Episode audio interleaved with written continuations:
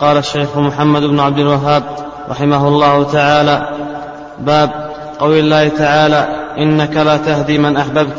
في الصحيح عن ابن المسيب رضي عن ابن المسيب عن أبيه قال لما حضرت أبا طالب الوفاة جاءه رسول الله صلى الله عليه وسلم وعنده عبد الله بن أبي أمية وأبو جهل فقال له يا عم قل لا إله إلا الله كلمة أحاج لك بها عند الله.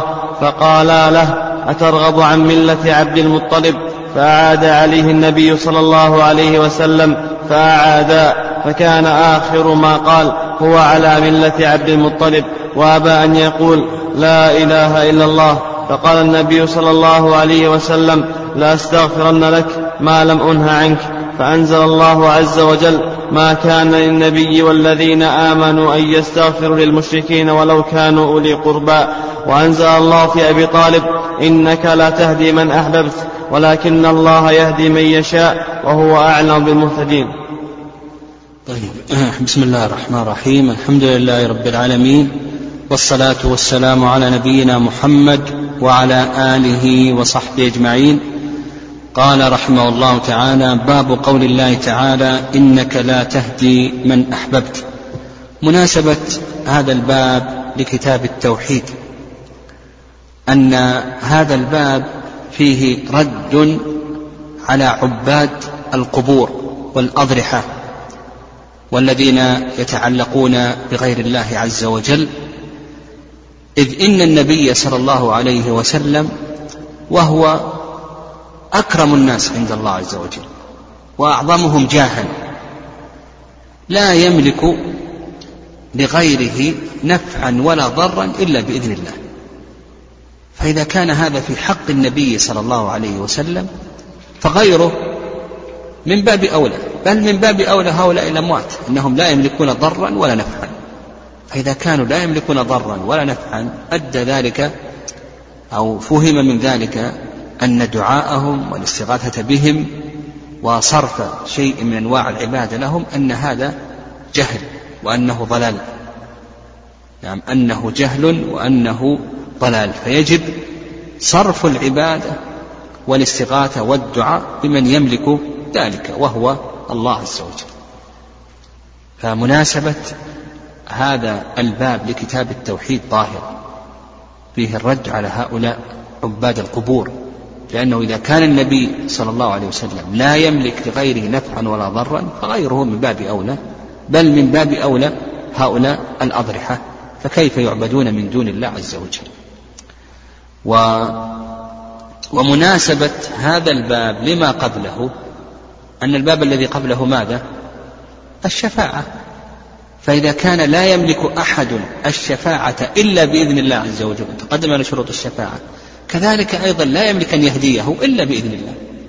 فإذا كان لا يملك الشفاعة ولا يملك الهداية تصرف العبادة لمن يملك الهداية. نعم. ويملك أن يأذن بالشفاعة. نعم. أما غيره فإنه لا يملك شيئا لا ينفع ولا يضر فكيف يعبد من دون الله عز وجل؟ فمناسبة هذا الباب لما قبله ظاهرة. الباب الذي قبله ذكر فيه الشفاعة وهذا الباب ذكر فيه الهداية. قال رحمه الله وقوله قال باب قول الله تعالى إنك لا تهدي من أحببت. الخطاب للنبي صلى الله عليه وسلم وقوله لا تهدي أي لا توفق. وإلا فإن النبي صلى الله عليه وسلم يهدي. يهدي هداية ماذا؟ إرشاد. فالهداية هدايتان. هداية إرشاد هذه يملكها النبي صلى الله عليه وسلم وغير النبي صلى الله عليه وسلم. أما هداية التوفيق فهذه لا يملكها النبي صلى الله عليه وسلم وإنما هي تكون من الله سبحانه وتعالى. نعم. آه. إنك لا تهدي فالمقصود هنا هداية التوفيق. نعم وهذه بيد الله سبحانه وتعالى. أما هداية الإرشاد فهذه يملكها النبي صلى الله عليه وسلم. لقول الله عز وجل وإنك لتهدي إلى صراط مستقيم. من أحببت يعني من أحببت هدايته. ولكن الله يهدي من يشاء يعني يوفق من يشاء للدخول في الإسلام. نعم وهو أعلم بالمهتدين يعني أعلم سبحانه وتعالى بمن يستحق الهداية من غيره. مناسبة هذا الباب واضحة. إيه، مناسبة هذه الآية لما ترجم له المؤلف أو هو مناسبة هذه الآية للباب أن فيه فيها الدلالة على أن النبي صلى الله عليه وسلم لا يملك الهداية لا يملك التوفيق إلا بإذن الله عز وجل. الذي بيده التوفيق هو الله سبحانه وتعالى. وأما النبي صلى الله عليه وسلم فإنه لا يملكها.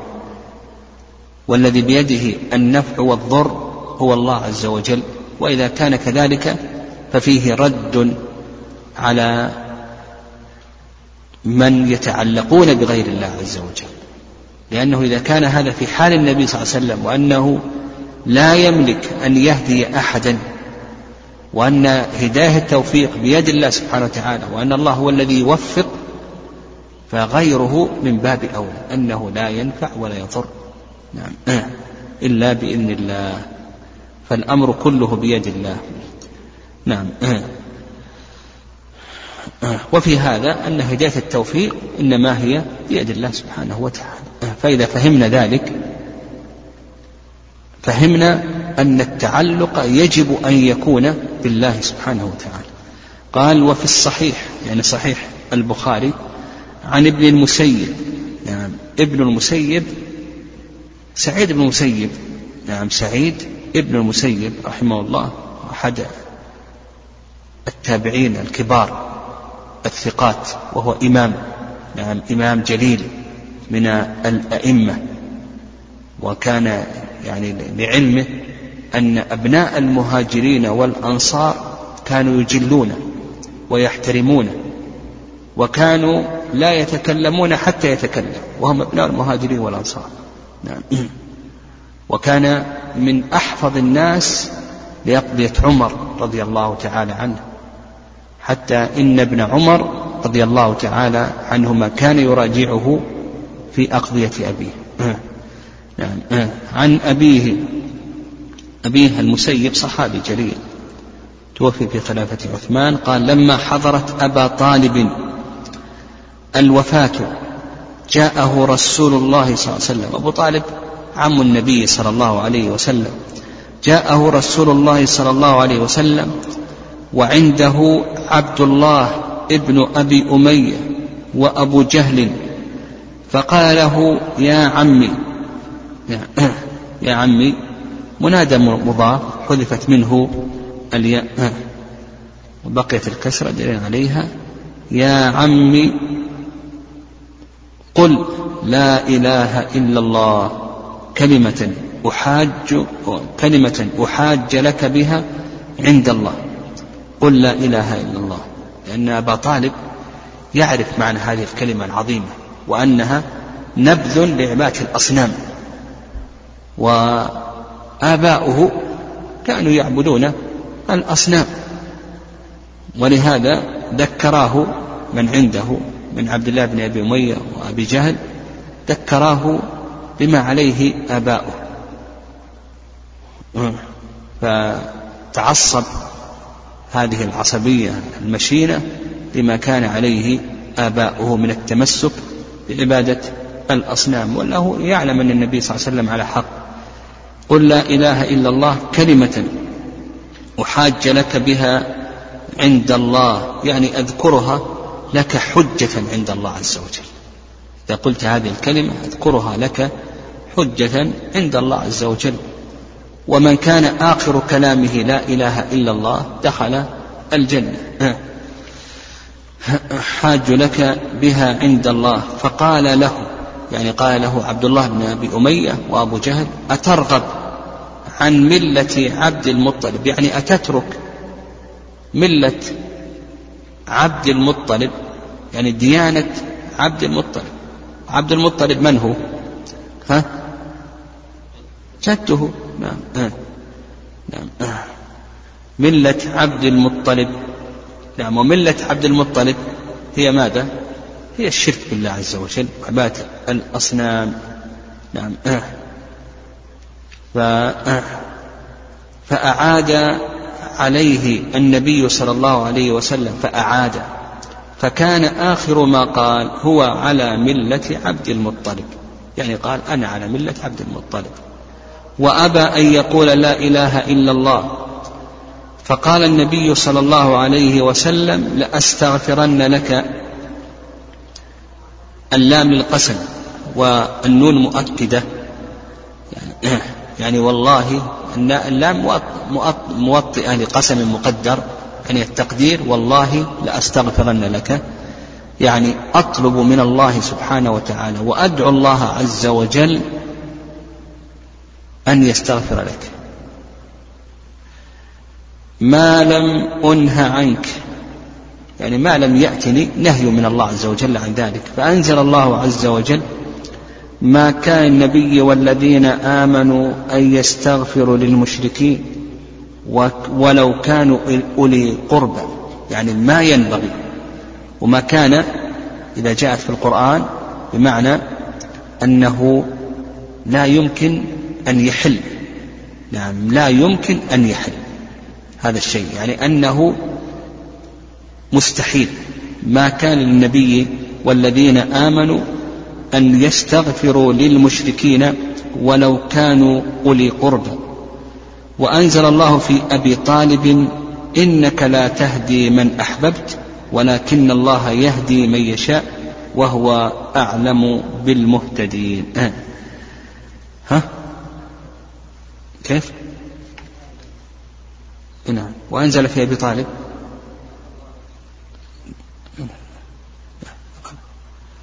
إنك لا تهدي من أحببت ولكن الله يهدي من يشاء وهو أعلم بالمهتدين الشاهد من هذا نعم الشاهد من هذا أن النبي صلى الله عليه وسلم لا يملك لغيره نفعا ولا ضرا إلا بإذن الله عز وجل وأن النفع والضر إنما هو بيد الله سبحانه وتعالى وأنه هو الذي يستقل بذلك وأن هداية التوفيق إنما هي بيد الله سبحانه وتعالى. وأن النبي صلى الله عليه وسلم لا يملك أن يوفق أحدا إلا من أذن الله بتوفيقه. وإذا كان كذلك فغير النبي صلى الله عليه وسلم من باب أولى أنه لا يملك لأحد نفعا ولا ضرا إلا بإذن الله. وينتج من هذا أنه إنما تصرف العبادة لمن بيده النفع والضر. وأما من لا يملك النفع والضر فإنه لا يصرف له شيء من أنواع العبادة ولا يتعلق به ولا يسأل قضاء الحاجات وتفريج الكربات كما يفعله عباد القبور والأضرحة. نعم. قال رحمه الله تعالى باب ما جاء أن سبب كفر بني آدم وتركهم دينهم هو الغلو في الصالحين. مناسبة هذا الباب لكتاب التوحيد أن المؤلف رحمه الله تعالى ذكر سببا من أسباب الوقوع في الشرك. يعني في هذا الباب وسيذكر المؤلف رحمه الله يعني أسباب الوقوع في الشرك سيذكرها المؤلف رحمه الله. هذا سبب من أسباب الوقوع في الشرك. من أسباب الوقوع في الشرك هو ماذا؟ هو الغلو في الصالحين. الغلو في الصالحين هذا السبب من أسباب الوقوع في الشرك. كذلك أيضا من أسباب الوقوع في الشرك التصوير. وسيذكره المؤلف رحمه الله. التصوير وتعظيم الصور. هذا سبب من أسباب الوقوع في الشرك.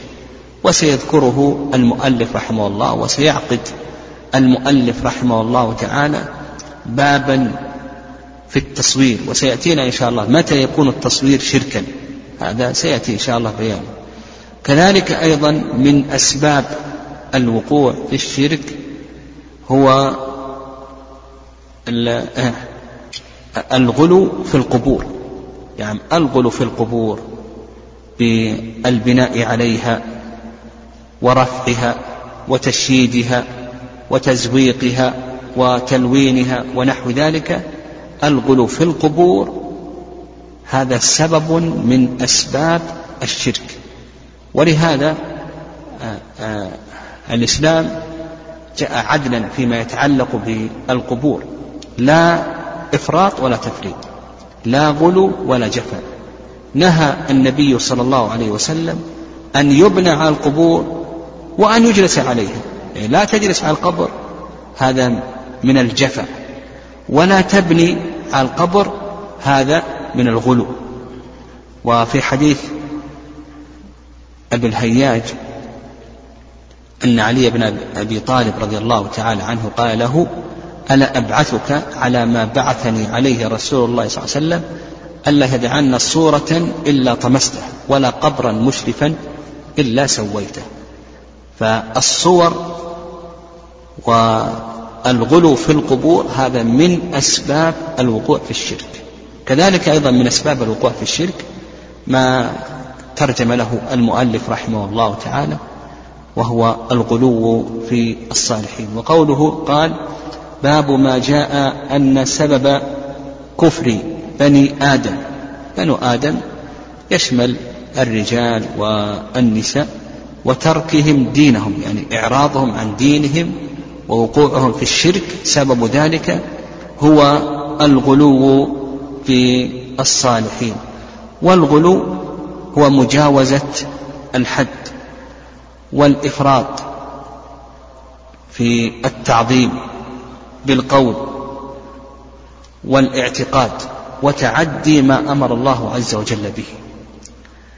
نعم الغلو هو الإفراط في التعظيم بالقول والاعتقاد وتعدي ما أمر الله عز وجل به. والصالحون جمع صالح. تقدم لنا أن الصالح هو من قام بحق الله وحق عباد الله. فهذا هو الصالح.